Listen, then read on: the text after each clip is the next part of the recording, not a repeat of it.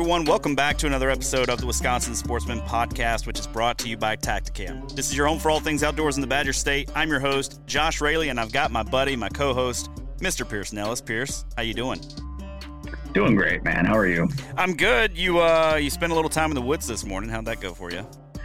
It was uh, well from from my goal, which was to uh, stick an arrow in a nice fat doe and uh, fill the freezer. It, it was it didn't go well, but I did. Uh, I, I did have, of course, of course, the time that you go out and you're you're just only after a doe, you see nothing but bucks. And so I, I had a little nubbin and a spike come in, and then out of nowhere, I had uh, a pretty nice.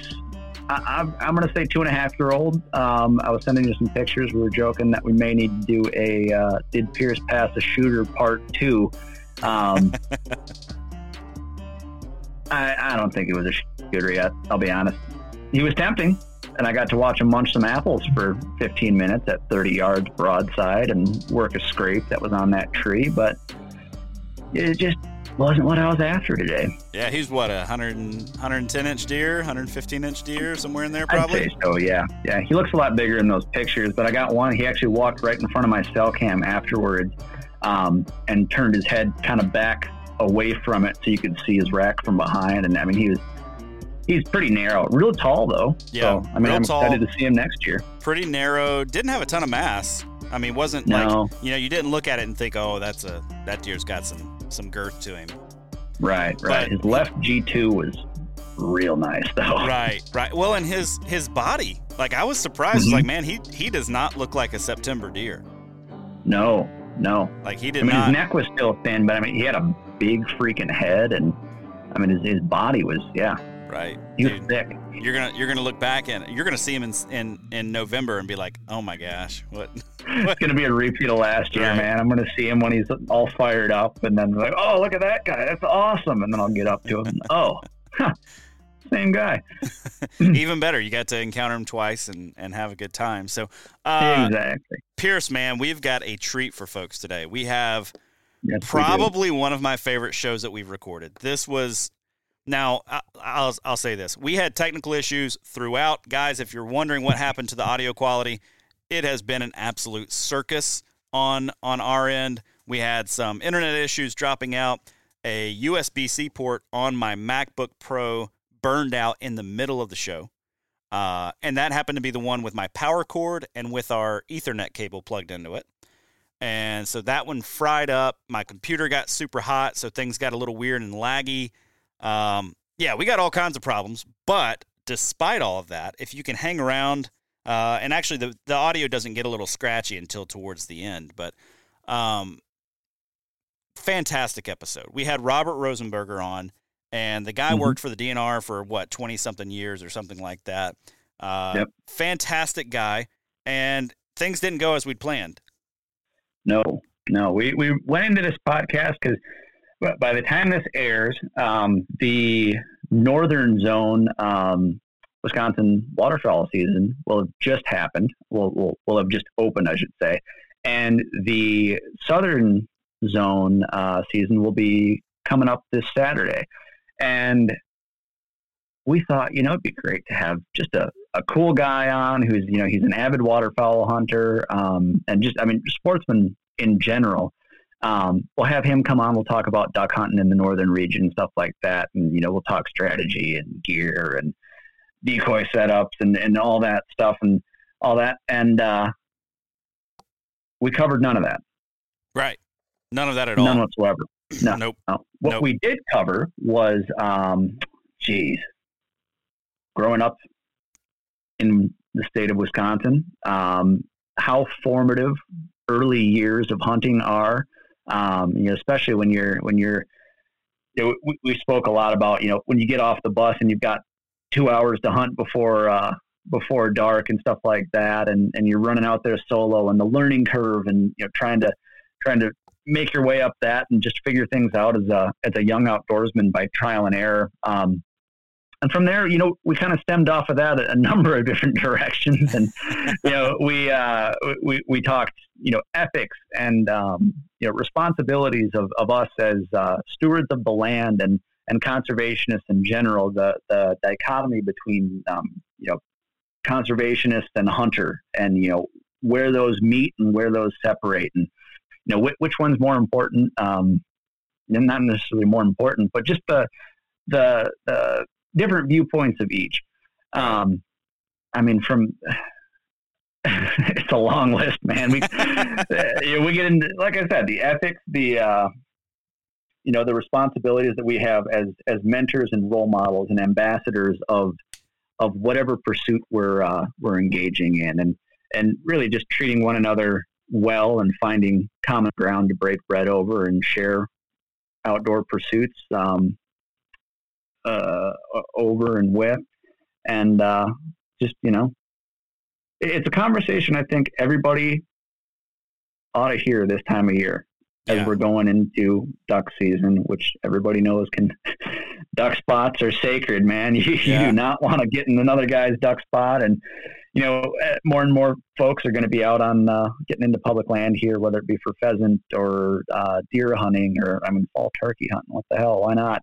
Um, salmon steelhead season's coming. You know, it's coming in hot too here, and I mean it's it's something that that I think is just excellent food for thought for everyone. Yeah. Whether you're a hunter, non-hunter, conservationist, angler, whatever you are, um, everyone's going to benefit from this, and I think everyone's going to really enjoy this conversation. Yeah, I agree. No matter what your pursuit is, um, you know, this is a good conversation for for you to hear out. And towards the end, we got into, I mean, some of the some of the best public land discussion I think that I've that we've had on the show. I mean, mm-hmm. by far, just talking about you know, you alluded to it with the hunter ethics piece, but just how we interact with each other on public land and, and how we often view other people as a threat to our experience. Whereas uh, a slight shift in our mindset could really create something that turns out to be an enhancement of our experience and make things that much mm-hmm. better while we're out there hunting on public land. So, uh, Pierce, before we jump into the episode,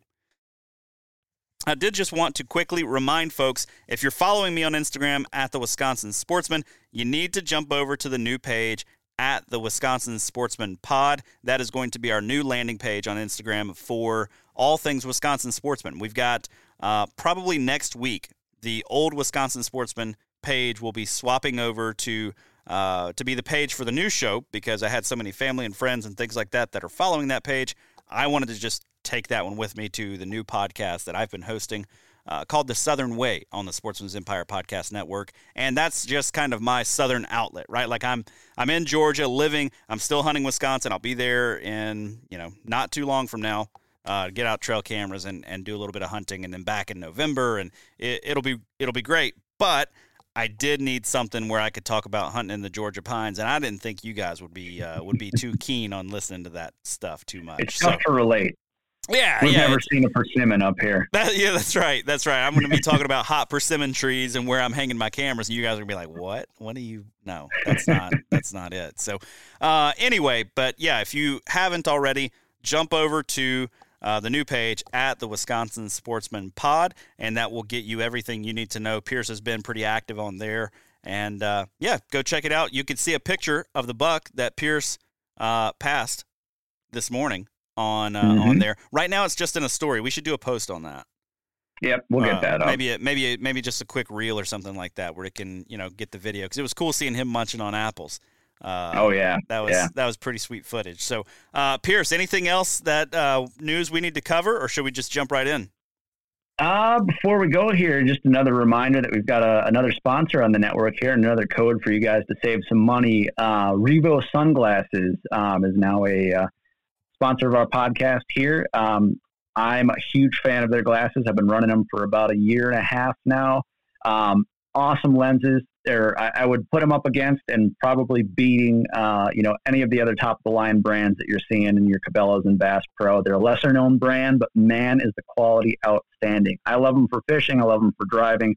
Uh, the polarization is just top notch. Um, my favorite model there is the Crawler um, for angling as well, but they've got other I mean, countless other models, you know, designed for angling um, in a variety of lens color or colors and uh, you know finishes and all that. So you can get 30% off at uh, Revo.com uh, using the code Wisconsin Sportsman 30. Um, so be sure to go and check that out. And also, uh, we are officially less than a month away from the end of our inland trout season. Uh, I had a couple cancellations, um, and I'm always looking to get folks out on the water. Uh, so if you want to do that, if you want to try fly fishing, if you want to get in on the uh, the awesome fall fishing, the water's low and the water's clear, but it's starting to pick up as we're getting these cooler evening temps, and uh, you know I, I, think we're in for a pretty darn good uh, end of the end of the trout season here. So uh, if you want to find more information on that, rates or book a trip, uh, go check out goodchanceflyfishing.com or at goodchanceflyfishing on Instagram. Awesome, guys! Go book your trip. Hunting is going to get real good around that end of October, so go ahead and get your uh, mm-hmm. get your fishing out of the way now. Skip the if you know if early season whitetails aren't your game, like don't feel bad about it. I early yeah. season whitetails not really my game either, man. I want to be out there in the rut. I want to see those bucks fired up. Uh, I want to still have a tag in my pocket at at that point. And so, uh, yeah, go out and do a little fishing right now.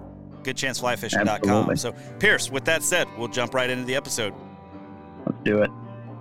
Get ready to share your hunt this season with the Tactacam 6.0 point of view camera.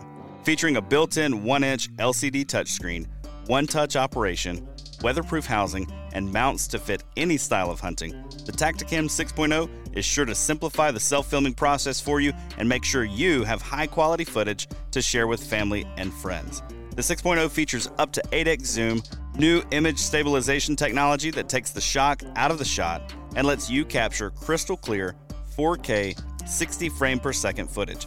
Now through September 21st, you can get a 6.0 camera, a stabilizer mount, a clamp mount, and a bottle of scrape fix for just $355.99. To learn more or pick up your 6.0 today, head over to tactacam.com. If you want to create more memories and fill your freezer while you're doing it, the onX Hunt app is a must have tool in your arsenal. With major new aerial imagery updates with historic look back, high frequency imagery, and even the ability to order your own custom imagery, the onX Hunt app has solidified itself as the leader among mapping systems. Now, this is all on top of the public and private land ownership info, the ability to use this app with no service, and the unmatched reliability that you have come to expect out of the onX Hunt app. You can try the onX Hunt app for free for seven days. Just go find them on the App Store of your choice, or you can go to onxmaps.com to learn more. The archery opener is right around the corner, and you can hunt in comfort this season with camo from Huntworth. They make high quality technical camo at a fraction of the price of other brands. My personal favorites for the early season include the Durham lightweight pants, which are rugged and durable, but also lightweight and breathable with just the right amount of stretch where it counts, and the Gadsden quarter zip hoodie, which is made to be breathable and moisture wicking. To make building out your kit simpler, the Huntworth website now features their new system builder. This tool will help you grab the right camo no matter what season or species you're hunting. To check out their full camo line, head over to huntworthgear.com. Now let's get into this week's show. All right, joining me for this week's episode of the Wisconsin Sportsman Podcast, I've got Mr. Pierce Nellis, my co host, and Mr. Robert Rosenberger from Wisconsin. Guys, how are we doing today? Doing great. Thank you so much, Josh and Pierce. I really, really appreciate the opportunity to join with you today. Absolutely. Doing great as well. Robert, thank you for joining us. I've been excited for this for quite a while. Um, Josh, I've I've told you stories um, about you know conversations I've had with Robert or uh, you know our our Northwoods turkey hunting that we did um, this past spring. But um, I'm glad you can finally put a face to a name, and uh, we're, we're going to learn a lot more about Robert here on today's episode. But I, I met Robert, geez, a little over a year ago, about a year and a half ago, probably last summer. Um, when uh, I was I was teaching in a, a fly fishing school, and Robert, uh, his wife, and their new uh, little Chesapeake Bay Retriever Nessie uh, came into the school, and uh, Robert and uh, Nessie were kind kind of on the on the side there, and his wife was was a student in our school, and we broke for lunch after the first day. It was a two day school, and we start sitting down and chatting together. And Robert and I just start BSing about all sorts of different things from fly fishing to turkey hunting to deer hunting. And I mean, you name it. We got into the whole saddle hunting uh, discussion that first day, even. And uh, we, we just kind of hit it off. And um, so the, the, two of us, you know, we stayed in touch and everything. And, uh, you know, we, we chatted throughout uh, throughout the fall last year and our deer seasons together, and discussed grouse season a little bit. And how he was doing up in uh, up in the north woods there, and um, you know. This this past spring, then we were able to finally connect and uh, do a little turkey hunting together. And as many of you all know, uh, if you've been listening for the last, uh, well, really since this past spring, I was horrible at getting my turkey tags application in uh, this year. And so I was scrambling the entire season and wasn't able to get a, a zone five tag. Um, but Robert did. And so I, I, still made it up there. We were able to uh, do a little hunting together in the big woods, which was like nothing I'd ever experienced before. And just these dense, dense, like unbelievably thick, uh, just massive hardwoods. Um, but I just had an absolute ball of a time. And uh, Robert and I got to got to hunt together and and hit it off for a weekend and all that. And uh, you know we, we shared stories and kind of talked about our our backgrounds and sort of our philosophies on hunting. Um, and and we just really we, we seem to really align in that sense. Um, and so I, I've been talking to Josh here for for a while about how you know what we need to get this guy on, and I've, I've thought that since literally since that first weekend that you and I met, Robert. I've been thinking like he needs to be on the podcast. He definitely should be. Um, so, so with that, Robert, why don't you give us a quick intro? Um, just you know, uh, introduce yourself here. Tell us a little bit about where you grew up, where you're uh, out of, and and just kind of just general overview of who you are. Great. Yeah. Thank you, Pierce. It, it, was a it was a real pleasure to meet you at the fly fishing school, and I'm glad we had a chance to share some time in the turkey woods together. And uh, it, it, was it was it was a really neat weekend. Mm-hmm. Um, I, I have been hunting and fishing pretty much all my life. It's been a main passion of mine um, ever ever since I was a young boy, and and I don't know exactly why I, I became interested in hunting and fishing and little bit of trapping. Um, but I can remember as a boy, my father uh, he was he was a fairly casual hunter. He wasn't he wasn't obsessed with hunting like like we are.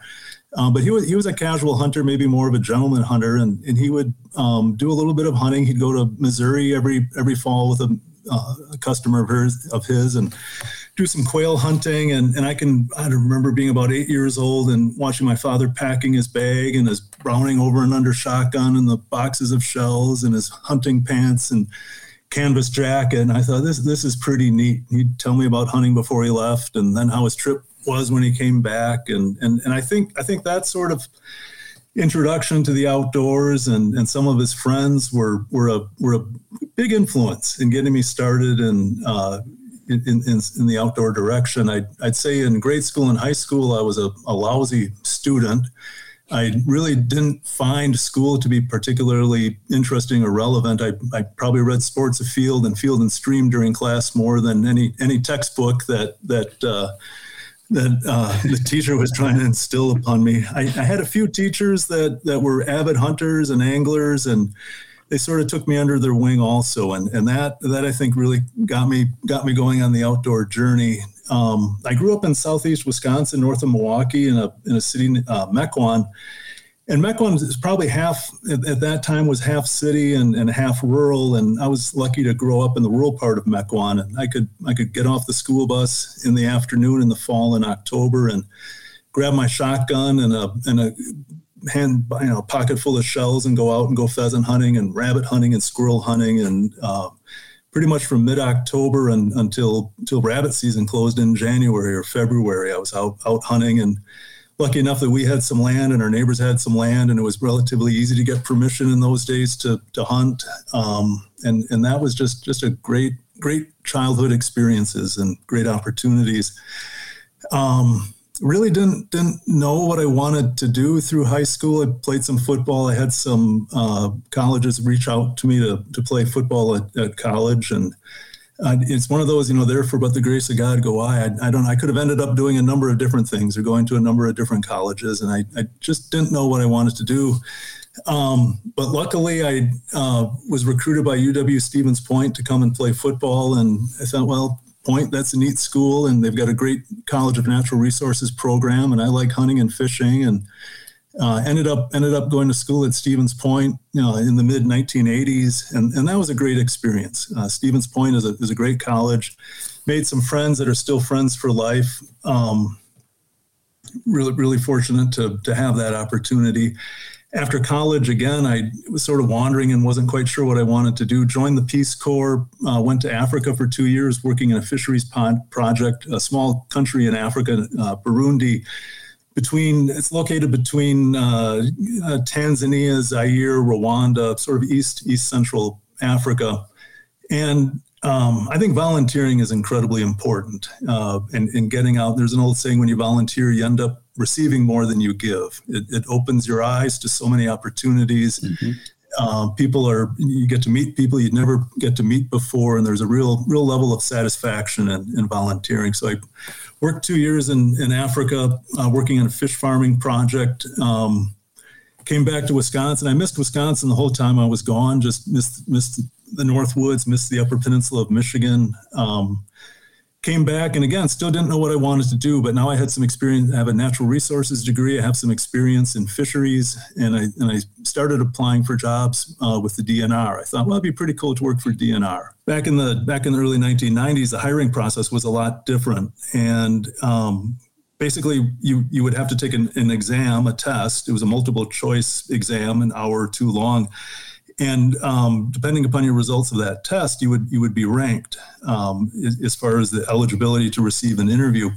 So on a on a Saturday afternoon, um, a couple hundred people would show up at a at a university to take an exam that the DNR was was putting out, and you'd have to answer multiple choice. And for fisheries, there's a lot of questions, obviously about fish and you know like when when do lake trout spawn, and give you a list of months to choose from after you took the exam, you had to wait a few weeks and you'd, you'd get a letter in the mail explaining uh, what your score was on the exam and, and where you ranked in, in uh, competition with everybody else who, who took the exam. And if you were lucky enough to get an interview, then you'd, uh, interview with the DNR. And uh, I went through that process and was, was hired uh, working in Northeast Wisconsin out of the Marinette DNR office in a program at the time that was known as water, water regulation and zoning. And it, and it dealt with um, a lot of projects in and near waterways and wetlands, uh, landowners who'd want to build a bridge or put a culvert in a stream or build a road through a wetland or uh, improve habitat for fish and wildlife or, or, do certain projects in or near lakes, rivers, and wetlands uh, requires a permit from DNR. And, and, the permit process is the DNR's opportunity to review the project and, and determine if it's going to have a negative impact on fish habitat or wildlife habitat or water quality or navigation or other other public interests. So um, it, it, it, was a great job, and, and I worked in that capacity for about 20 years. Got to meet a lot of landowners, work with other agencies. I also worked with the uh, relicensing of hydroelectric dams on the on the uh, larger rivers in that area. Um, after after a number of years, I promoted through the department, became a field supervisor, uh, managing the program that I worked in, and uh, deputy bureau director for the program. Had statewide responsibilities. Uh, worked for a short time as a section chief in customer service, which was a fascinating fascinating part of the department. Incredible work folks do. You know, it became pretty apparent I was ready to retire after 28 28 years with DNR uh, retired and um, right right during turkey season, which was great timing. Um, had, you know, jumped, jumped right into turkey hunting and jumped into trout fishing and then salmon fishing. But by the end of the summer, I, I thought, well, I, I kind of miss work. I miss working. I miss working with people and had that sense of purpose and meaning that, that good work can bring. So started a consulting business, uh, fly fishing and uh, consulting. Um, started guiding, started doing some teaching, started working on some projects. And, and that's been a great transition from from working for DNR and, and uh, getting getting into doing some consulting. So that's kind of the background. Um, maybe not not maybe not a short introduction, but it's a it's a, kind of the background of how I kind of got to where I am today. So that um, that is really fascinating to hear. And one of the first episodes that I did, I, I'm curious about that time you spent working in the customer service department because one of the earliest episodes that we did of this podcast, I had Pat Durkin on, um, who I'm sure you're aware of. Oh, and, absolutely. Yeah. And and one of the things that he talked about in that episode um, was one of the things he mentioned. He said, "We're from Wisconsin. We div- we give a damn about things." And mm-hmm. his his point was the the importance that we've always placed on public input in the state of Wisconsin and public investment in the natural resources. Mm-hmm. You mentioned that that was a, a unique opportunity that you had. I'm curious to hear, you know, maybe some of the feedback you guys got, uh, or you know, some of the the daily issues that you were having to navigate as really the face almost or the front line of public mm-hmm. input mm-hmm. with with DNR. Right. Um, so I, I, think I think um, I think there's been a there's been a pretty major evolution that's occurred in the last 20 or, or 30 years, not only within DNR but just in society in general. And and I and I think the social expectations have changed quite a bit.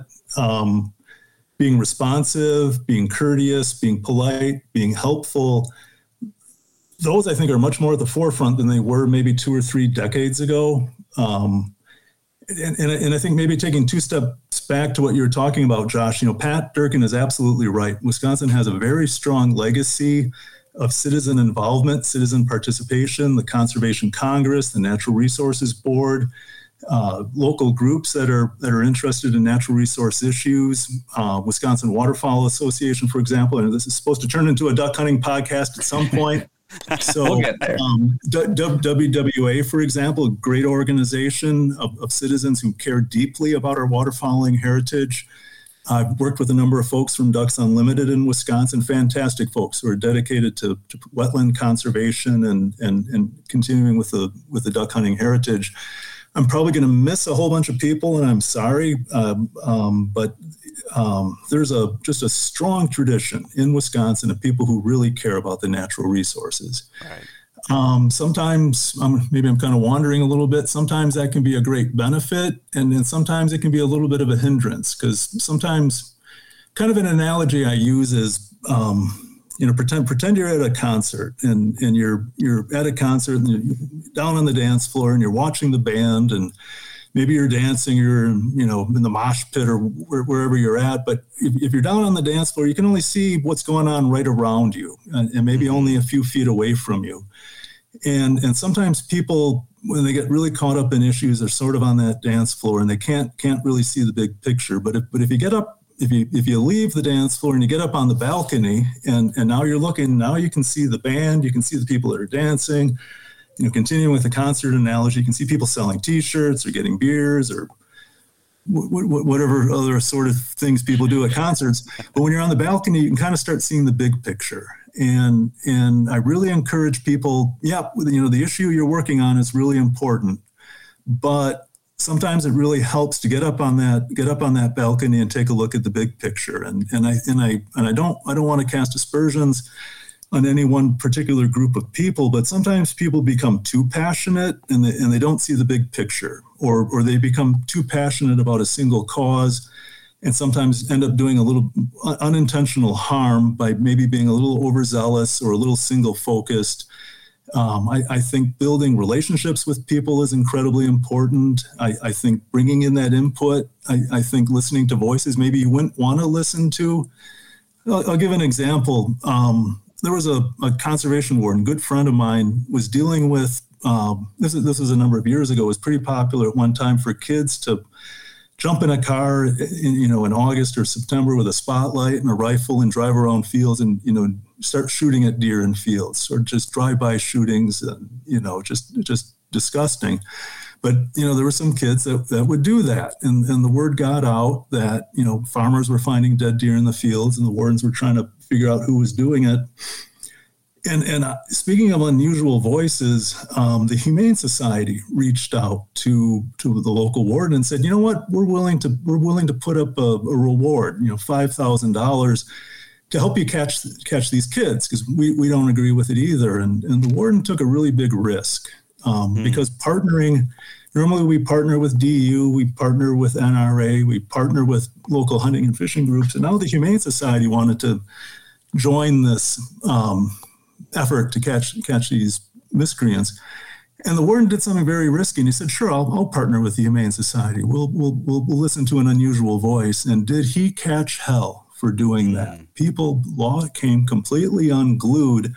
How dare you partner with our enemy? And, and his point was, well, yeah, sure, they may be an anti hunting organization, but we share a common goal of catching these kids and improving the hunting culture in Wisconsin. Well, maybe it wasn't their goal to improve the hunting culture in Wisconsin, but um, that, that, was certainly the warden's goal. And, and he caught hell for it. People wanted him fired uh, for, for doing that. And, and, and I think he was a real, real visionary to see you know, we can't just speak in an echo chamber. We, we've got to listen to other voices. Hunters, you know, hunter numbers are declining. It, it, it's it's getting to be a, you know, we're, we're a smaller group than we used to be.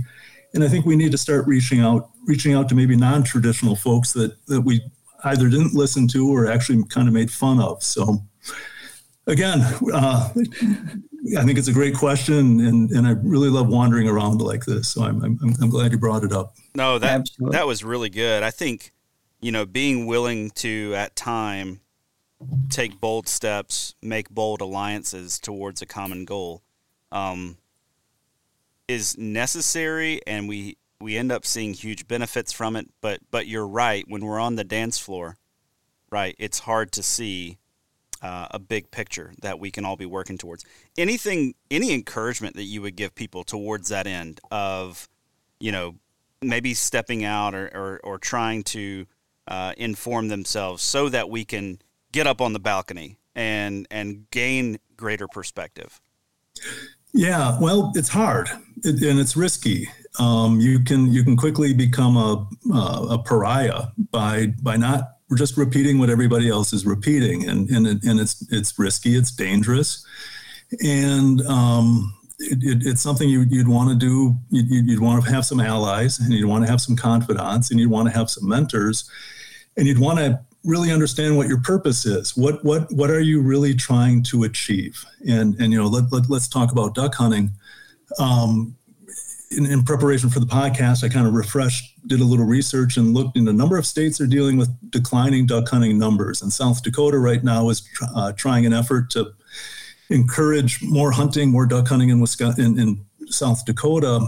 Um, and, and, and that's a big issue. So you know, so what are we really? Maybe we need to step back, take step two, take two steps back, and ask, well, really, what are we concerned about? Are, are we concerned about hunting and more hunters, or are we really more concerned about conservation? Are we concerned more concerned about shooting ducks or having healthy duck populations? And, and those go hand in hand. Um, but maybe isn't maybe it isn't getting more hunters on the landscape maybe that doesn't need to be our primary goal. Maybe our primary goal is making sure we have public lands that we can recreate on. Maybe it's making sure we have good wetland conservation practices occurring on the landscape. Maybe we, we need to make it, you know, uh, easy for landowners to do projects on their land so they can improve habitat maybe those are areas that we should focus on maybe a little more than you know being concerned about recruiting hunters and, and i think if we reach out to other people who are concerned about our natural resources particularly people in urban environments I, I, I don't I just don't see a lot of folks in urban environments picking up a deer rifle and, and going hunting or, or going duck hunting. I, I just I just I just I have trouble imagining how that becomes a sustainable population. But maybe if people in urban environments care about having clean water to drink and having clean air to breathe and land that isn't contaminated and having good wetlands and floodplains to help protect against flooding, maybe we can achieve those common goals by again reaching out to folks that we normally wouldn't talk to. Um, and and and I and I think society's headed that way. So right. Right. That, that, that, that's what I would encourage. It's a difficult conversation, though. I, I started it with someone, a really, really smart man, a, a, few years ago, and he got pretty mad at me when I started suggesting recruiting hunters might not be our number one focus. Right. Um, right. Pretty upset. And so it, it, it's risky to have these types of conversations. Right. And I, and I bet, too, um, if we're conservationists first and then hunters, like, yes, they go hand in hand, but if we're conservationists first, and if we start taking care of some of the issues, such as habitat loss, we start taking care of some of the issues, such as access loss or increasing access, I have a feeling that some of those hunter recruitment issues may start to take care of themselves. Because I, I do think, in a lot of ways, those are largely responsible for the decline in hunter numbers that we have seen. When we when we have fewer places to access, when hunters go out and their experience is less than uh, thrilling, less than exciting, less than an adventure, less than fun, well, people start dropping out. at higher mm-hmm. rates mm-hmm. than they would if they'd gone out and had a quality experience.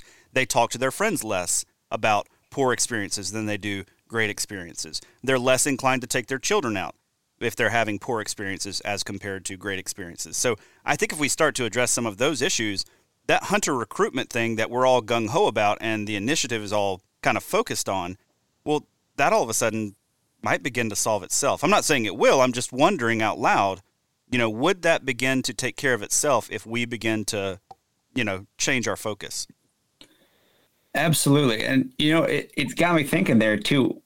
We're already experiencing this sort of, uh, you know, I think across the outdoors, a lot of people have, have seen in the past three years or so now, um, when, when COVID hit and everything went into lockdown and everybody was working from home, the outdoor industry was i mean it was a heck of a time for the outdoor industry right? Yeah. i mean the number of folks that we saw out on public land and who were buying bows and buying fly fishing gear and i mean fishing gear in general i mean it was incredible. Just the, the spike that we saw in license sales and uh, the number of people getting into stuff but and podcast downloads seeing, and podcast that was a that was a great time to be a podcaster exactly but what we're seeing here is uh, not not in the podcast sense here because we're we're going strong. But what we're seeing here is uh, you know now that not everyone's working from home and everybody's back in the office and all that stuff, Hunter recruitment's not necessarily always sustainable. However, had we maybe put more effort into, like you said, Robert, re- recruiting conservationists and you know putting more emphasis on that as opposed to um, you know you should all get out here and start hunting and you should all start fishing and you know get into this at a certain point, it's not sustainable. You know, your your retainment of of conservationists is so much higher than it is of of just hunters or just fishermen or you know just all that stuff. But when you can when you can really establish that appreciation for you know the process and the the whole the whole of getting outside and uh, you know sharing robert you and i yesterday we, we discussed sharing experiences with other people and uh, you know the appreciation that you can gain from the land and the amount that you can learn from the land and just how much more you're seeing um, you know the, the more time you you spend outside and you see how all these different things are connected and pretty soon you're you're you know maybe you're hanging a stand in a river bottom and all of a sudden you see some rising fish and you're like, oh, I'm gonna come back here and I'm gonna I'm gonna fish that uh, come springtime, or vice versa. You're you're out there late season trout fishing and all of a sudden you see a really really heavy crossing and there's a scrape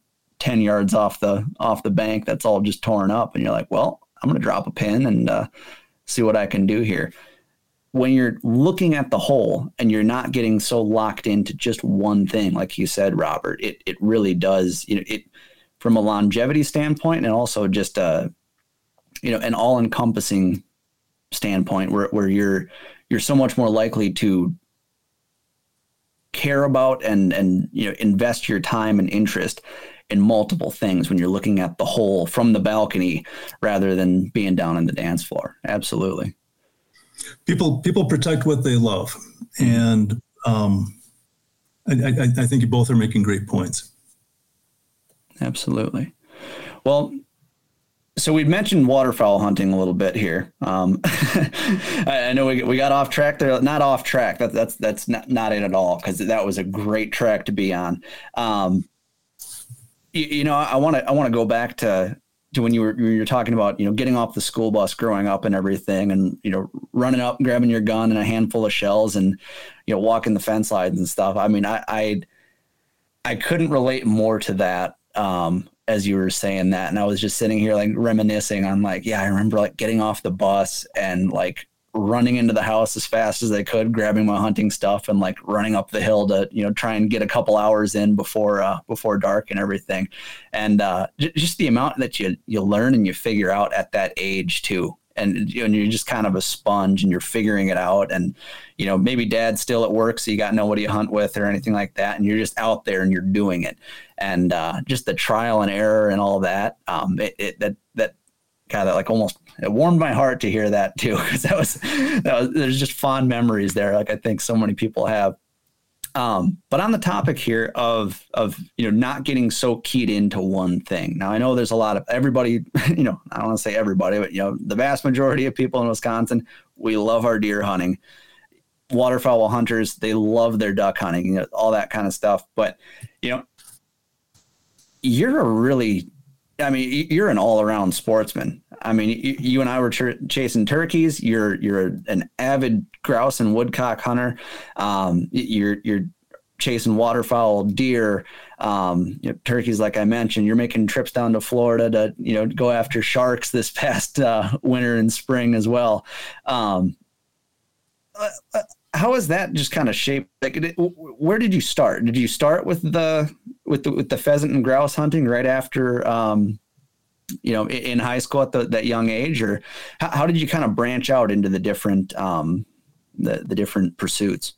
And, and, I really don't know. It, it just seemed that maybe it was just in the maybe it's just in the in my DNA because my my brothers and sisters certainly don't don't have that interest. Uh, actually, we have some uh, pretty differing opinions on on animal rights and that sort of thing. So come come from a family of really diverse diverse background. We're very respectful of each other's opinions, and we've learned to politely agree to disagree on some topics. But I'm I'm sort of the maybe the outlier in in, in that in the family um, because I'm really really very enthusiastic about hunting and fishing and again used to do a little trapping and that sort of thing and and I think what we've talked about and Josh you, you really drove the point home you know it, it's important to have a place to hunt and we're talking about you know getting off the school bus and being able to go hunting and and I think the other element that's really important is the other thing we're talking about is having having someone to do it with and, and having a mentor a, a wiser person who can kind of guide your journey. And and I started hunting back in the 70s and 80s, and it was a whole different ball game. Trying to trying to get that knowledge, and you know,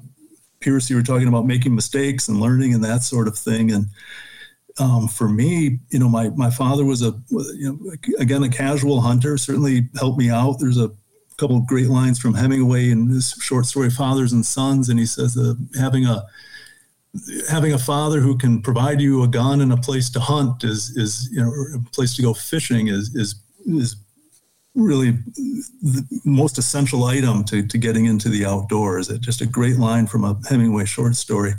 Hmm. Um, but my my folks uh, divorced when I was about 11 or 12, and my, and my father, uh, you know, I only saw him every, every other weekend for a while, and um, I've got to give a lot of credit to my mother. My mother and my stepfather really stepped in. And, and one thing about my mother is, is she was always dedicated to helping her children with whatever interests they had. And I, I have a brother who's passionate about playing chess. He's played chess his entire life. It was um, my mother would take him to chess tournaments, you know, down to Chicago and over to Minnesota, and anything she could do to help him with that. It got to the point we this is during the you know height of the Cold War. We nicknamed him Boris because he was such an avid chess player, named after Boris Spassky, the Russian chess player. So, and my, my sisters were into riding horses, and, and my mother was very dedicated to whatever whatever whatever her children wanted to do, she'd help them you know down those avenues. And and and much to her chagrin, I I really wanted to get into trapping and.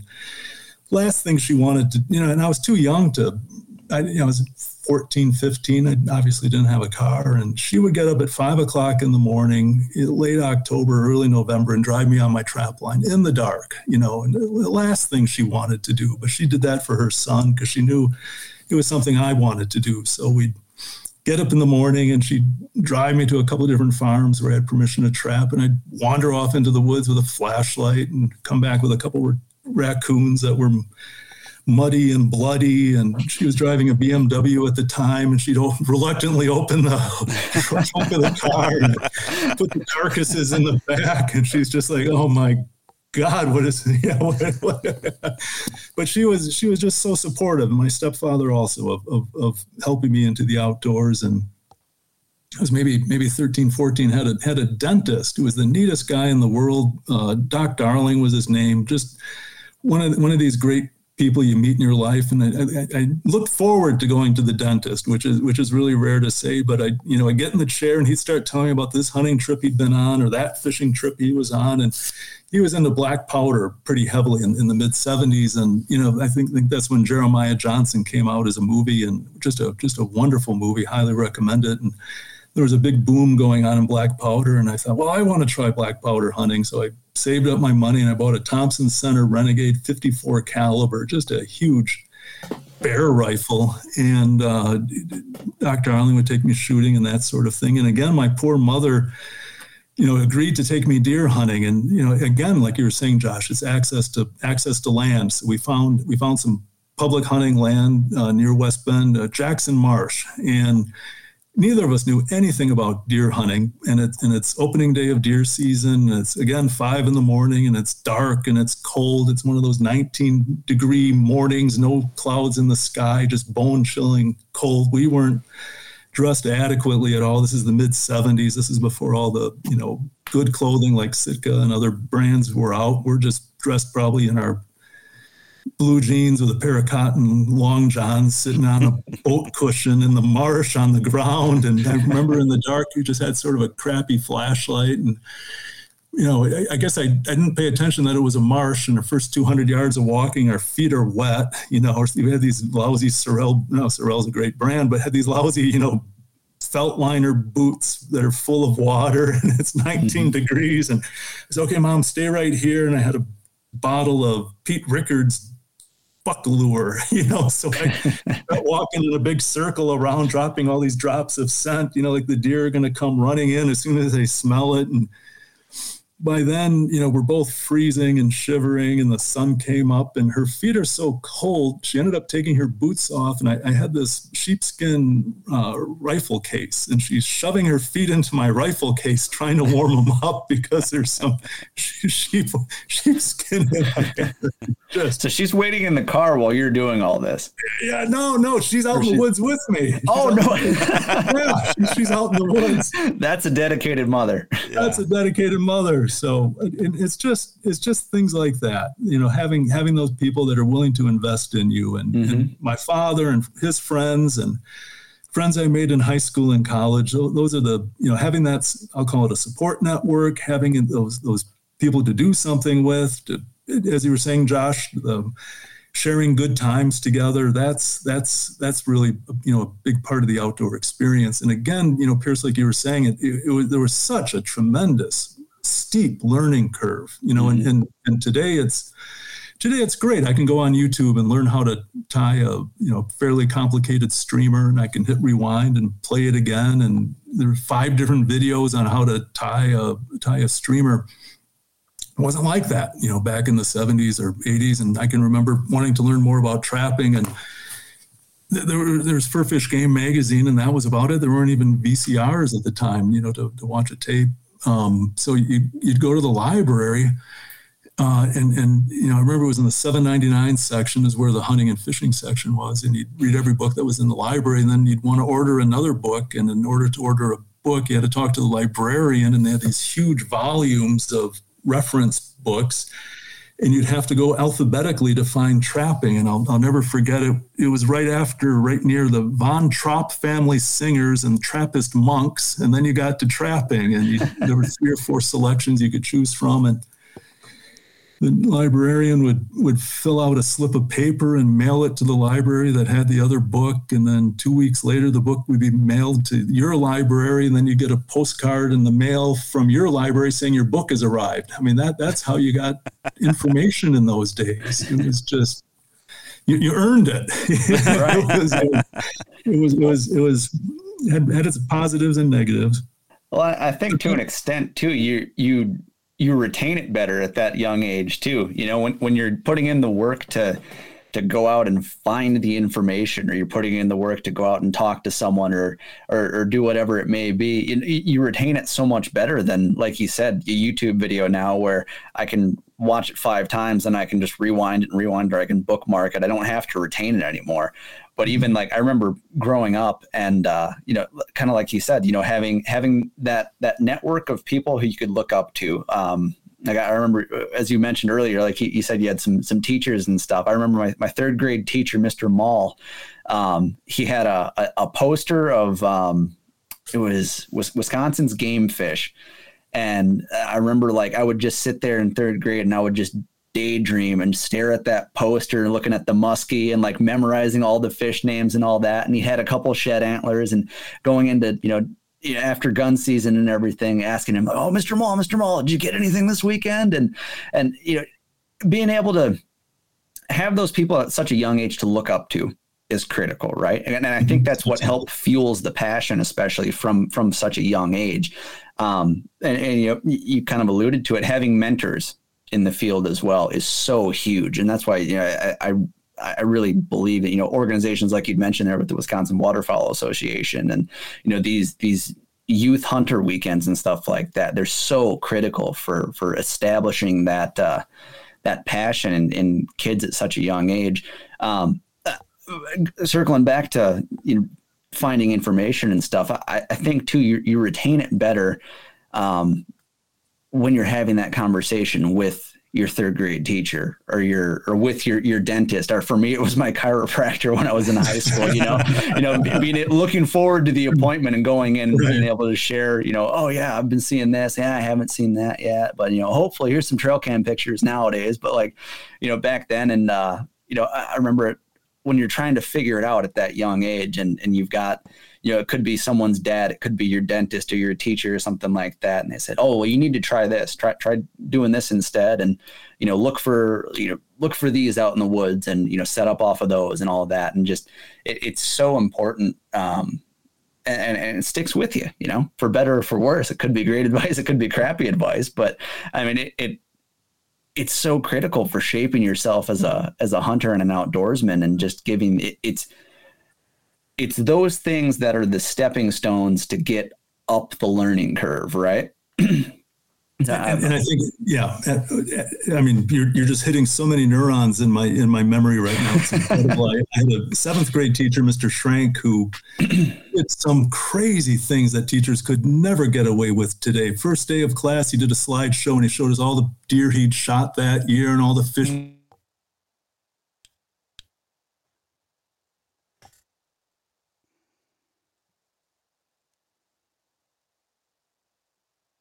Showed us all the organs. No kidding.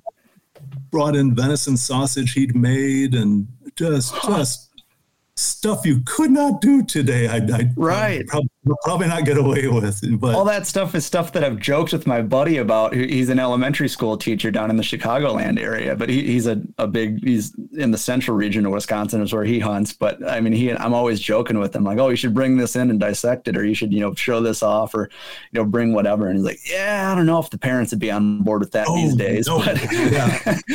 that, that's so great he was, he was the first person that explained how bullets mushroom. He'd show us pictures of a deer he shot, and he showed the bullet going, how the bullet went in. One, he was hanging on the on the deer pole. He said, "Well, it's a small hole going in and a big hole going out." like,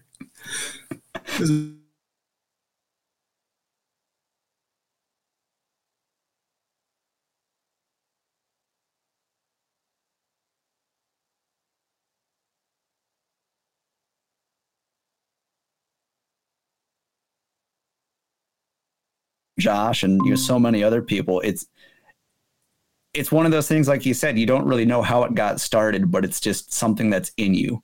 And, yeah. you know, I, I I don't remember it, but my uh, my my mom tells me that when I was like two or three, um, I got hooked on it because I my my dad and a couple of other people were hunting out at our property, and uh, one of them shot a doe, and the thing ended up running straight down the hill towards the back door and dropped like five feet from the back door of our house and i watched the whole thing through the screen door and was just like oh my god i want to go out and see it i want to go see it i want to go see it. And i think you know josh you said uh, you said last week when we were talking with the okayest hunter about how your son loves uh, he likes turkey hunting more than deer hunting because you get more stuff. You get a fan you get a beard you get spurs right. and all of that. And it, there, there's definitely something to be said for um, at such a young age i mean it just you know and i mean to this day still you want to for better or worse it's like you, you want to put your hands on on you know a wild animal and, and you learn so much from that you know what i mean? You, you want to put your hands on um, you know a, a, squirrel you got or you want to hold the fish you know whatever it may be there, there's something just internal about it. it's just ingrained i i, I wish i'd we might need to get like a, a, psychiatrist or something on here after this, and we'll we'll see about dissecting the uh, the mind of, a, of an outdoorsman here. But just want to take a quick minute to let you know that the Wisconsin Sportsman Podcast is brought to you by Tactacam.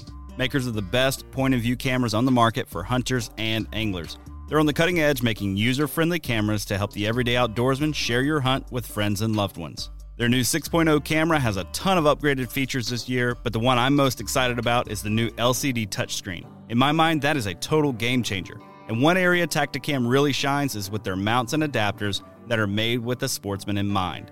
If you've tried to film your hunting and fishing excursions, you know just how frustrating it can be to try to get an action camera aimed just right or get it attached to your weapon or in a good spot for a second angle. Well, Tactacam makes all of that a breeze with their line of mounts and adapters. This fall, I'm going to be using their stabilizer mount on my bow with the 6.0 camera and their bendy clamp paired with the 5.0 wide camera for a second angle and to make sure I don't miss any of the action. To learn more and check out their full line of products, head over to their website, tactacam.com, and share your hunt with Tactacam. How many people they're they're almost um, how do I word this?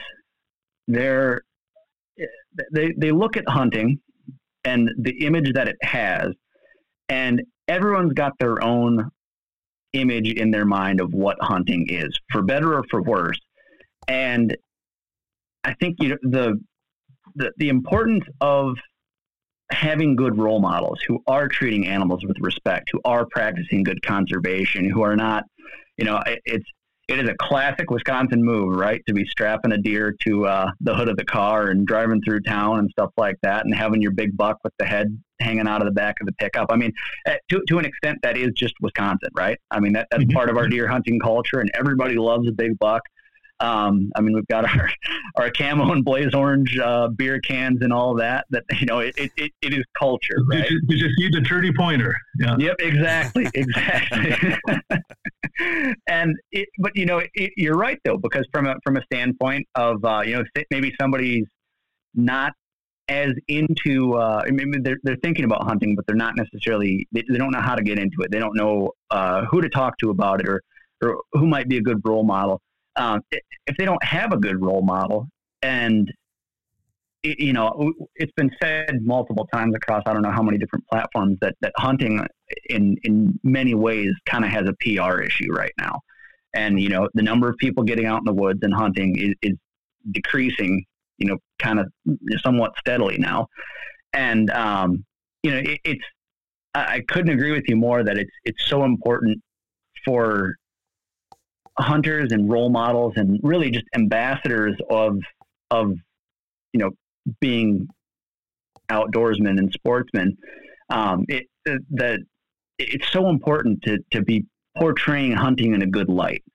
and in a in an ethical light. And uh, you know Josh and I were, were talking about on, on the How to Hunt Deer podcast. We, we never got to it but we were discussing um, you know some some crazy deer camp traditions and stuff like that and like what are the best and the worst and you know taking a bite out of the heart and uh, stuff like that you know of your first of your first buck or you know, Josh was saying down south it's uh, the smearing of the blood on your face and stuff like that. I mean that's go into an urban environment, like you said, and try and recruit some kids to come hunting. and like they, they hear that you're okay, you're gonna smear blood on my face, and I got to eat a raw organ. What the hell? Like I'm not, I'm not, I don't want to hunt. No way. I'll stay home and play Xbox. Like it's, uh, it, it, it's, you know, you, you really hit it on the head there. How, how important it is to, uh, to, to just portray everything well. Right. Um, I'm frankly just taking some notes. Um, so I, I, I, and again, I just love how this conversation is just feeding off of itself. But you know, you, there's the old thing: you only get one chance to make a good first impression, and mm-hmm. I always kind of threw that off as, as just kind of a platitude. Um, but someone much smarter than me explained it. Explained it. Well, here's how your brain works, and, and you really need to understand this because, and, and, and frankly, this helped explain to me why a lot of things are occurring and I think I asked the question out of frustration once, and, and I said, you know, I'm, I'm, working with some individuals and I'm working on some culture change issues and trying to get folks to look at things from different perspectives. Why is this so hard? Why are some people so resistant to change? And, and the person explained it to me. He said, You have to really understand how the brain works and how thought patterns work through the brain. And once that pattern and path has been established, how hard it is to change that. And, and he said, All right, picture a cattail marsh, and, and it's, it's thick cattail marsh, and you and you and you want to get out to the water, so you, you walk through the cattails and you trample them down, and you get to the water, and then you turn around to go back to land, and you walk down the same path, and then then you turn around and go down that path again, and after three or four times, you've really trampled one path, and and you're really resistant to go off of that path because now you're going into tough terrain. And, and once someone forms an impression or an opinion on a topic or a person or an idea, it's really hard to change that idea. It, it's really hard to consider alternative facts or ideas, or, well, it's really hard to consider, once you've made that observation, it's really hard to consider multiple interpretations of, of that observation. So if I observe a deer hunter whose guts hanging out, they're drinking a beer and they're swearing and they got a bloody deer in a pickup truck, good luck changing my mind that that's what all deer hunters look like if that if that's my first impression. Because that thought has been formed in my brain. I've got that belief and you're going to have to take a lot of work to get me to change that belief. Because now my brain has literally created a pathway that tells me this is my opinion and once you form an opinion it's really hard to get that opinion to change. So i think that's why you know as you were saying hunters have a have a pr issue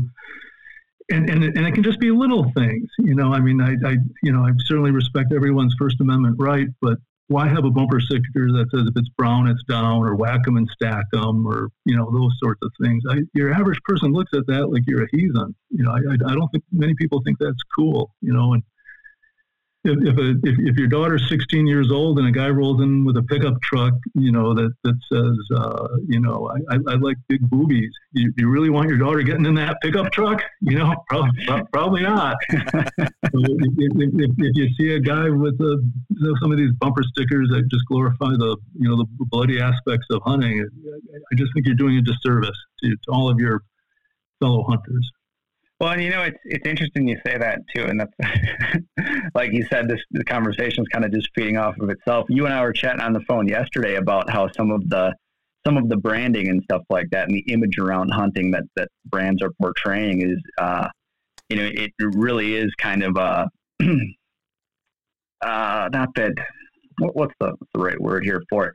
It, it almost it, it emphasizes the the brutality and the almost the goriness of the hunt rather than I mean half of us you know we, we always talk about how great it is you know. When you're out there hanging in a tree 10 minutes before first light in November and you know you can hear leaves crunching and stuff and you hear a buck drawn off in the distance and the sun's just barely coming up and you think you can see him but you can't quite see him like I mean that the, the whole experience and the, the reason so many people go out into the wilderness to whether it be fly fishing turkey hunting deer hunting you name it just hiking in general i mean that, that's that in itself is is i mean it, in my opinion i mean I, I enjoy that just as much if not more than i do let, letting an arrow fly you know what i mean or pulling the trigger. Right. So I, I, was, yeah.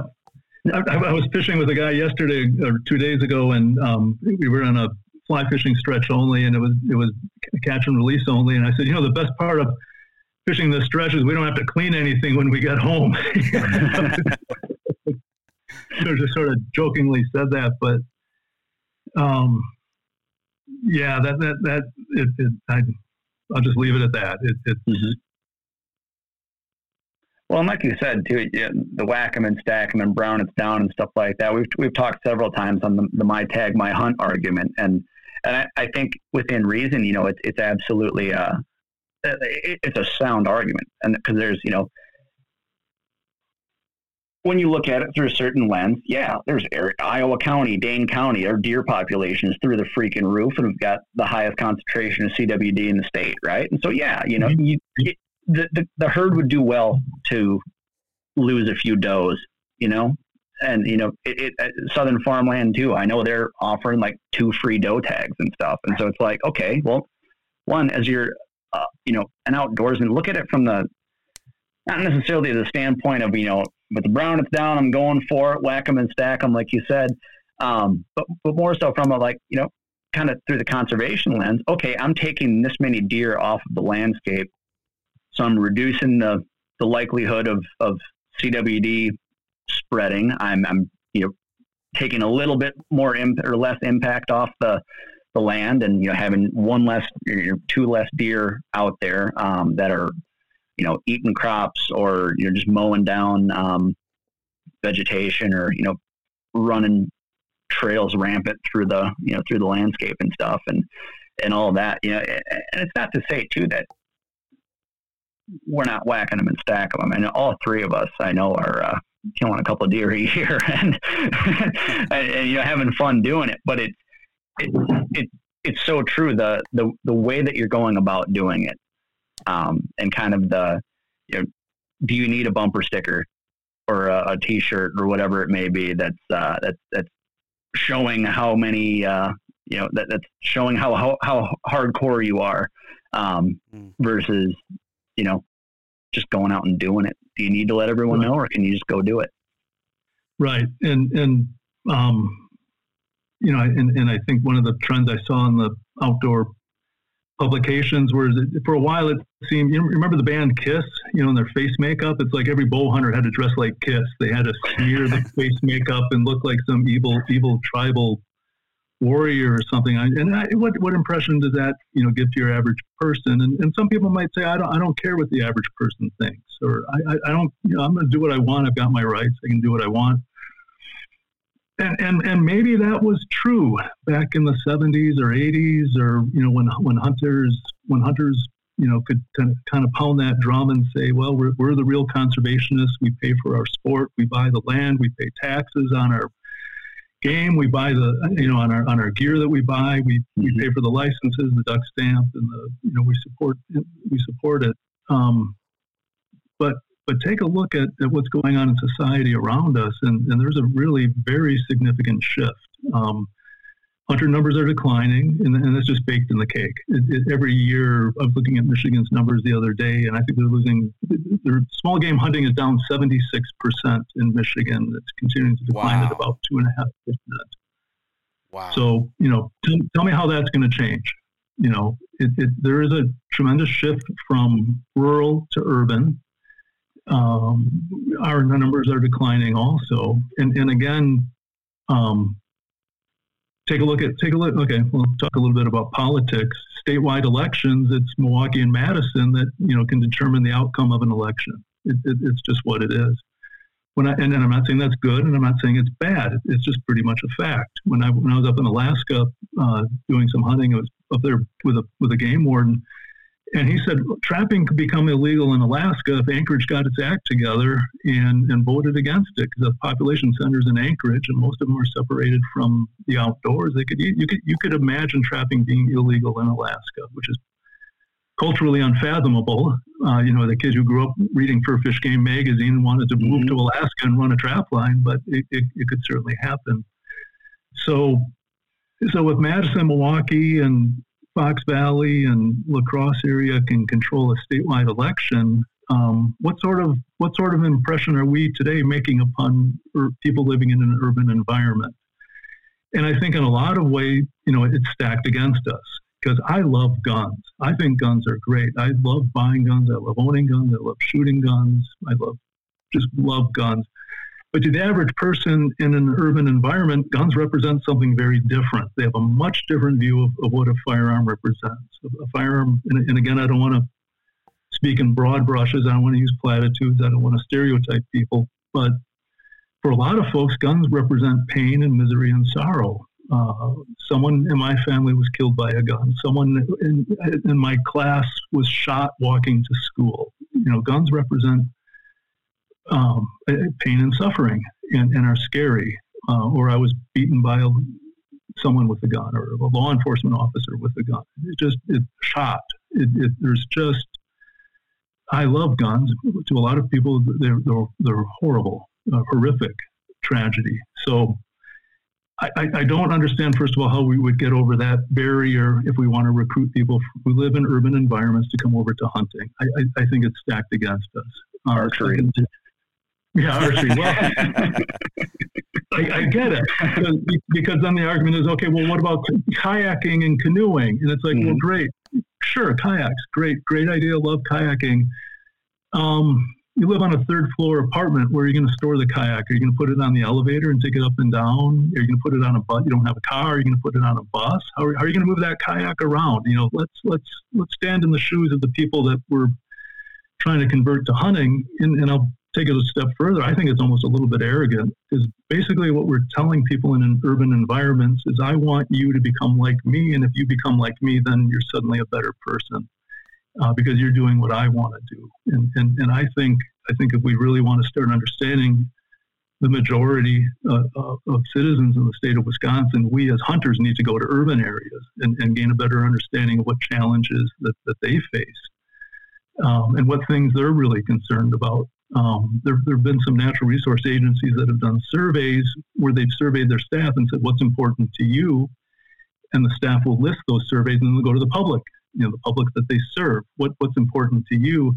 And the list will be completely different. Uh, there's one example that what was number one to a natural resource agency ranked number 14 to the public. But but there was that much of a divergence between what the agencies thought was important and what the public thought was important. So these these are these are not technical challenges they can't be fixed just by just by changing some you know, giving someone a pill and your headache goes away. These are adaptive challenges that require, again, we were talking about leadership and risky conversations. But if, if, if Madison and Milwaukee can decide statewide elections, um, why would we want to do anything to alienate those people? Why wouldn't we want to find common ground, common interests? Um, you know, I, I think Wisconsin DNR is doing a really good job in, in the Natural Resources magazine to, to promote, you know, a more rounded view of natural resources more than just hunting and fishing and consumptive uses. But I would imagine the person that, that lives in an urban area wants to protect wetlands because they understand wetlands help protect against flooding and they don't want their property to flood. So wetlands are important for ducks. And if you live in a floodplain area, you want to see that floodplain protected, which is where the ducks live. Um, has nothing to do with their concern about hunting, but I think we have those common common interests, and and and, I, um, I, I think it's a heavy lift, but we should start having those types of conversations. I think not not I'm I'm going to beg someone from the inner city to come hunting, so hopefully they'll buy a hunting license in the future. Um, I think we have to find other ways that natural resources are, are relevant to folks and, and, and look down those avenues. Mm-hmm. Um, that, that's a heavy lift. That, that that's going to require, and, and, maybe I'm wrong, quite frankly. I, I, I, don't want to say I've got all the solutions. I want to say I'm right. I'm just sharing my opinion. Mm-hmm. But that, that's that's kind of what I, that's the lens I've been looking through anyway. Sure. And and you know, I, I think so much of it comes down to finding those groups like we we mentioned earlier that share the common goal, that share a common. Uh, you know, they all want to see. They all benefit from healthy land, right? Most people, mm-hmm. most organizations, most whether it be farmers, you know, conservation organizations, you know, just re- outdoor recreationists, you know, whoever it might be.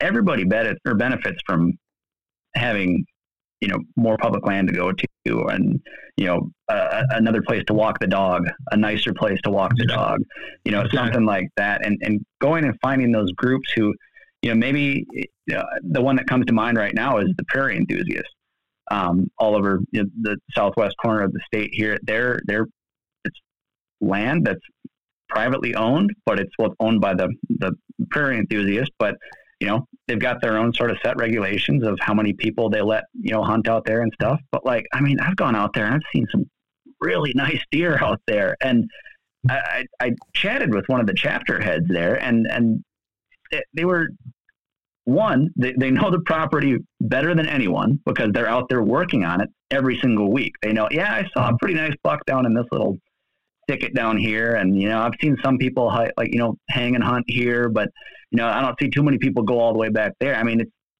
you know, they, they, they understand and they, they are willing to, you know, one, help you in your pursuit as long as you're out there helping them. You know what I mean? It's a, it's a, it's a two way street. And so, you know, joining a, a, a local chapter of, uh, you know, it, it, could be anything from your Trout Unlimited chapter to your Prairie Enthusiast to your, uh, does, does the Wisconsin Waterfowl Association do chapters or how, how does that, uh, I, I, I mean, regardless, just, just joining the, yeah, just joining the organization, right? And I mean, just finding those groups, and you know, as we look into if you're kind of someone who's maybe on the fringe of, uh, you know, you know, on the edge of an urban area or something like that, who's or who's living you know just outside one or something, being able to find organizations where you can go in and you know, maybe you go in once a month and you help with a cleanup day or something. You meet some people, and then maybe you start talking to some people who are there, and you say like, "Oh yeah, I re- well, I really love to bow hunt," or you know, duck hunting's like I'm I'm really excited for the for, duck season here, and um, or whatever it may be, right? And then you know, you build that relationship, you develop that that kind of friendship, and then you, maybe after that, you you invite them to come with.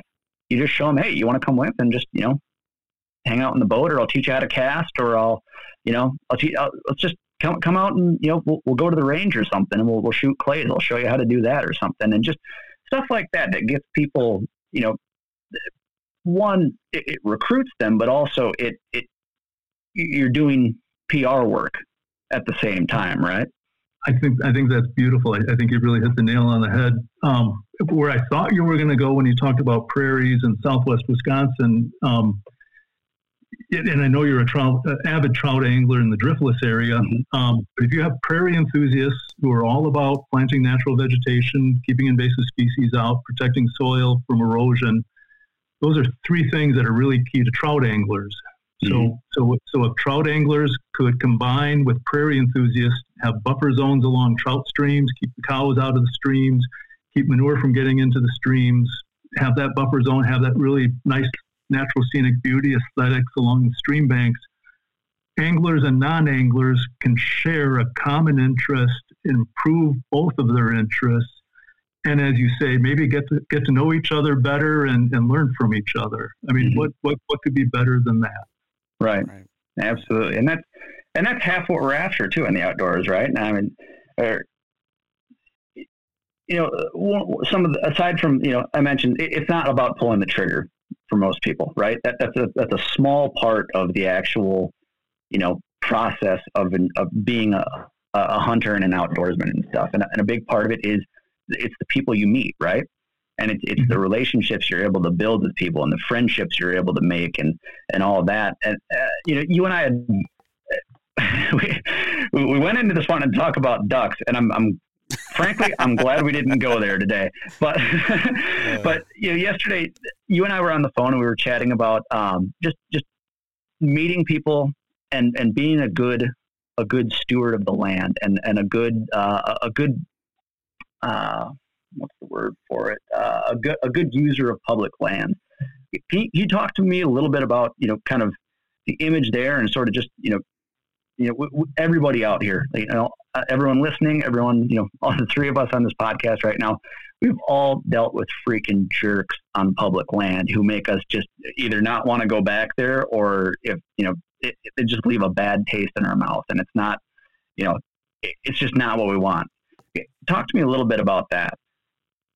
Yeah. And, and that's, and, that's something I've, I've struggled with a little bit. Um, you know, it's easy to look at other people as com- as competition, or it's easy to look at folks, other folks, as they're out there. They're going to destroy my experience.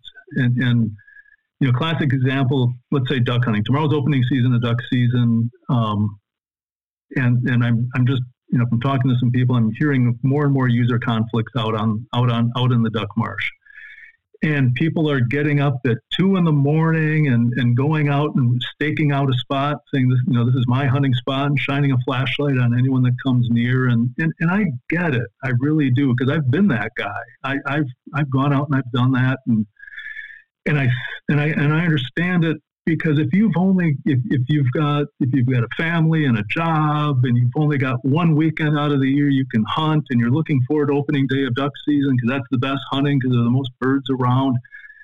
And and you're really saying I, have got to get out there and I've got to get my spot even though it's public land I've got to get my mm-hmm. spot. I got to keep people away and I've got to shoot my limit of birds.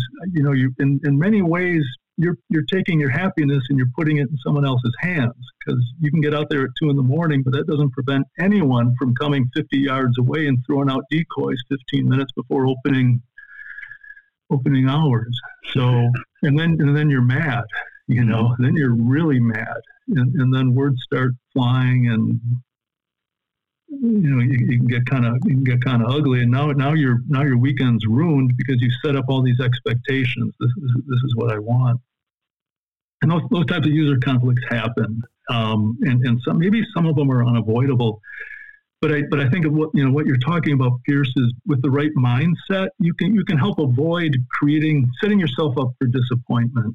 And and you know, in, in I, I do agree that you know, it is easy to look at folks and say, you know, you're not one of my friends, you're a stranger, and there's a really good chance you're going to walk through the stream and blow all the trout out of the hole that I've been resting and getting ready to fish because you came marching upstream and walked right through where I was. And I had this happen a couple days ago. I was fishing in Michigan, and um, this is kind of what got me thinking about being a good role model. Um, there was a father and son, looked like a father and son. I'll assume it was a father and son team walking upstream, and they were just casting to every every salmon they saw, and they didn't care who was around them. And and this, you know, and I've, I've got an area where I'm fishing, and I've been staying there, and they came uncomfortably close um, to the point where I, I wanted to say something like, you know, this river is about 70 miles long. Why do you have to be 15 feet away from me? You know, but or or uh, when I or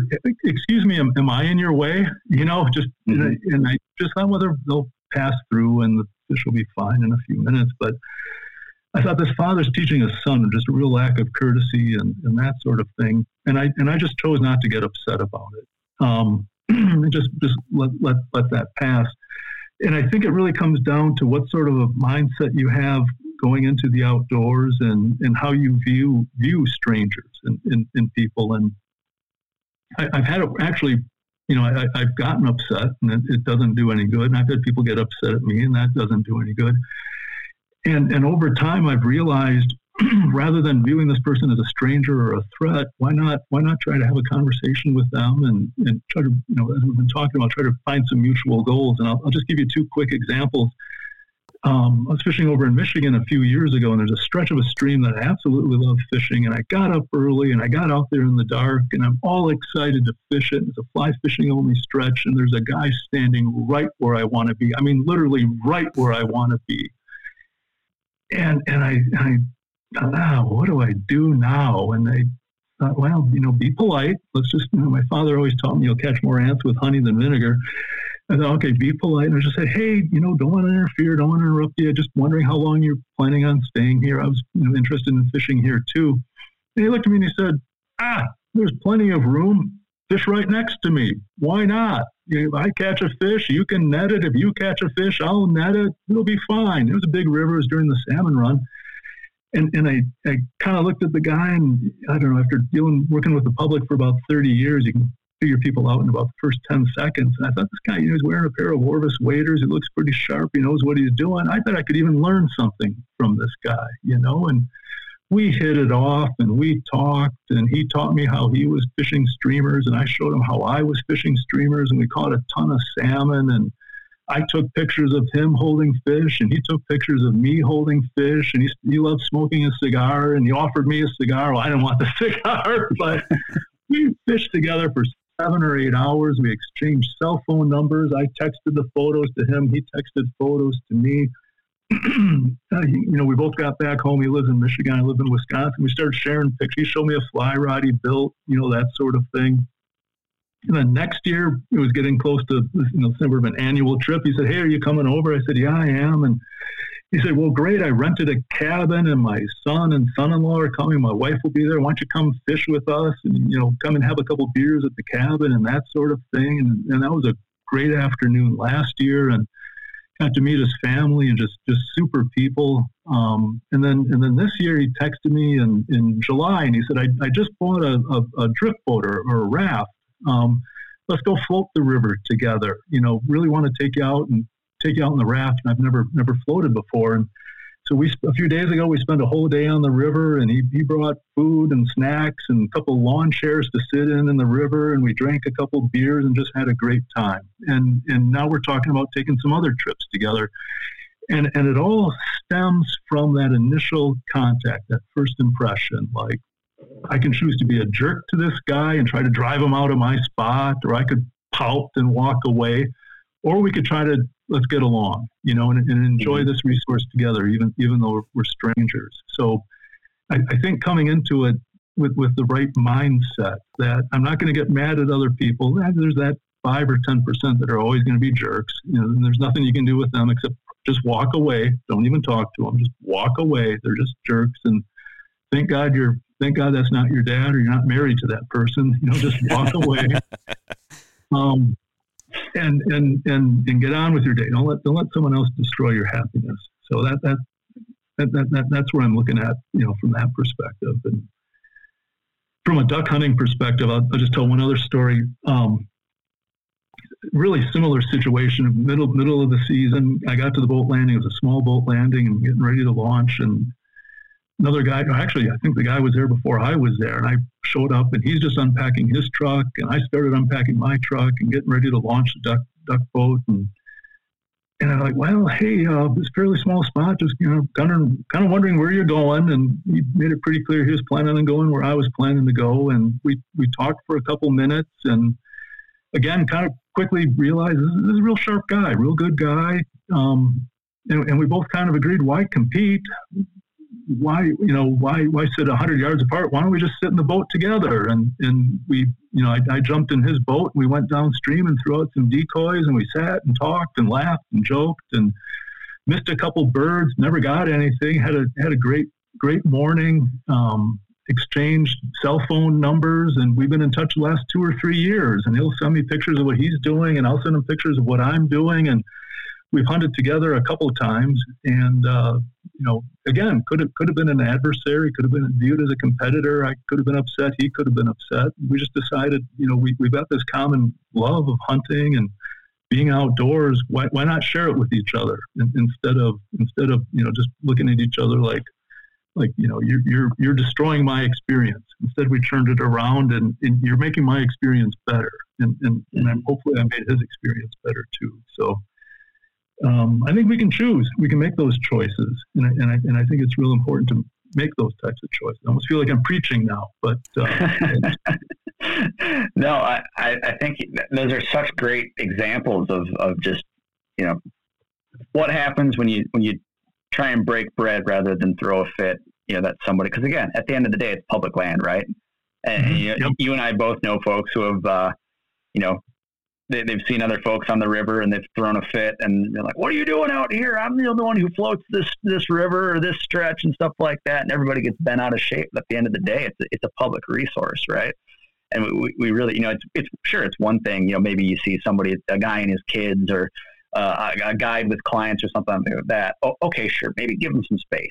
Sure, whatever. But like, you, you don't need to to throw a fit and you know start cussing at each other and and, and throwing a big fit. And because, like you said, you know, a lot of times you're going to fi- find yourself having a better morning or a better experience if you're able to say, "Oh, you're doing this too? Well, shoot, you want to fish together or hunt together?" Or you know, obviously whitetails it gets a little different and stuff like that. But you know, even with whitetails, you know, it, it's it, it, it's a part of the culture of deer hunting, right? Where every everything's a secret. You don't tell anybody what you saw or where you saw it or what time it was or anything like that. But yeah, I, I, know Josh last year you were talking to a guy in uh, in the parking lot who was saying, "Yeah, you know, I, I saw that buck, or you know, I was in here, I'm going in this way, and all that." And you know, even if you're not trying to hunt with the guy, at least you know where he's going to be, and you can set up off of that, right? right? Or if it's not the exact spot that you want to set up in, you know, maybe you got to go to your plan B. At the end of the day, that's going to make you a better outdoorsman, right? You, are going to have to, you know, adapt and overcome and all that. So you're, say you've got you know tree A that you're going in on, and you're you're planning to sit there, you know, opening day or whatever, or you know, on, on your rutcation, and well, all right, we had a big storm, and that tree blew down. Like, what the hell? You need a plan B, right? And uh, yeah, it's just at, at the end of the day, you know, you're more likely to benefit from you know all around by you know being forced to adapt or hunting with someone else or you know sharing information, you know, you know, with discretion, sure, but like, you know, sharing information, sharing experience with something else or somebody else, because, you know, maybe you learned something from them or, you know, even better, maybe they learned something from you, right? Right. Mm-hmm. That that's something we've talked quite a bit about on this uh, on this podcast at different times. Is you know if, if you head out to a spot of, of public land and someone's in your spot or somebody's in the parking lot getting ready to go out, it's so much better just to stop and talk, just to stop and and share. You know, you know, you want you don't necessarily want to say, "Hey, I was going to hang in this tree over there," but share where you're going to be. I mean, last year you alluded to it, Pierce. That's you know, a, a big part of how I got into the area where I ended up killing a deer a few days later um, is that running into the guy in the parking lot and he says, I'm going over here. I said, okay, great. I'll go to this totally different spot that I've never been into before and I'll go explore what's going on over there. And you end up having an encounter and, and, and shooting a deer. So, um, worked mm-hmm. out for both of us. He he ended up tagging a deer a couple days later in the spot that he'd been going to, so it, it worked out for both of us. But um, yeah, just great opportunity to meet people, to make the right impression, to be responsible in our use of public lands, uh, and improve all of our experiences. I think we can we can pack into public land a little bit tighter, maybe. Uh, you know what I mean, and, and, and increase not only the amount of access that it feels like like we have, but the time that we have when we're out there as well. So, uh, guys, we've been going for quite a while here. I think this is probably a mm-hmm. good point to to wrap up the conversation, uh, at least for Robert's, you know, first stint here on the Wisconsin Absolutely. Sportsman podcast. So, uh, Robert, thank you so much for your time for coming on today. We really appreciate it, and uh, we look forward to having you on again. Great, thank you. This, this has been wonderful. I love the conversation. Um, love all the different directions we wanted, and, and thank you so much. Absolutely. Likewise. Yeah. May, maybe we'll we'll get on here again soon, and we'll we'll actually cover ducks next time. But I'm, I'm glad our conversation went this way. but real, real, quick, you said your strategy is only like a 20 second explanation. What, what's the plan going into opening weekend of waterfowl season here in the northern region? Um, okay, so well, northern region. We're not on the Mississippi Flyway. It's mostly wooded. It's not productive hunting area, you know, if, if you get a duck or two, that that don't think you're going to shoot a limit. So manage your mm-hmm. expectations to begin with. If I get one wood duck tomorrow morning, that's great. I mean, if I get zero, that's great. But it's only it's only going to be one or two birds. Uh, secondly, scouting out. Scouting is really important. Uh, find. I really look for places where either where folk where no one is, or places where I've gone before where I've built those relationships with people. I, I mean, I've got an opening day spot I've gone to two or three, well, three or four years in a row now. And I've got to know the people in the blinds in the area. And hey, how's your brother doing? You know, I mean, we we built mm-hmm. that type of a relationship. Um, put put the decoys where the ducks are going to land anyway uh, is, is, my best decoy strategy, and, and wait till the birds are really close and, and got their wings cupped and shoot them at 25 yards and have have them land in open water. And and it, it, it's about it's about as easy as that. Um, and, and, and enjoy the morning. Bring a thermos of coffee and a, and a little snack and watch the sun come up and be really grateful for what we've got. Absolutely.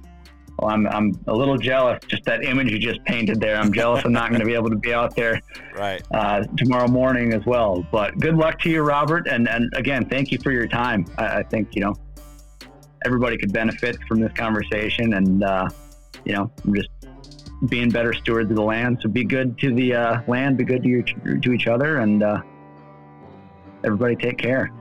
Awesome. Thanks, guys. That's all for this week's episode. As always, thank you so much for tuning in. If you dig this show, be sure to subscribe to this podcast wherever it is that you get your podcasts. While you're at it, if you could leave me a five star review, I would very much appreciate that. You can also follow along with my outdoor adventures on Instagram at the Wisconsin Sportsman or at How to Hunt Deer. That's also the best way to get a hold of me. Suggest topics, guests, or questions that you'd like me to explore on the show. Big thanks to our partners, Tactacam, Huntworth, and OnX. Please go support the brands that support this show. And if you're looking for more great outdoor content, check out the sportsmansempire.com, where you'll find my other podcast, the How to Hunt Deer podcast, as well as a ton of other awesome outdoor podcasts. And until next time, make sure you make the time to get outside and enjoy the incredible natural resources that are ours as Wisconsin sportsmen.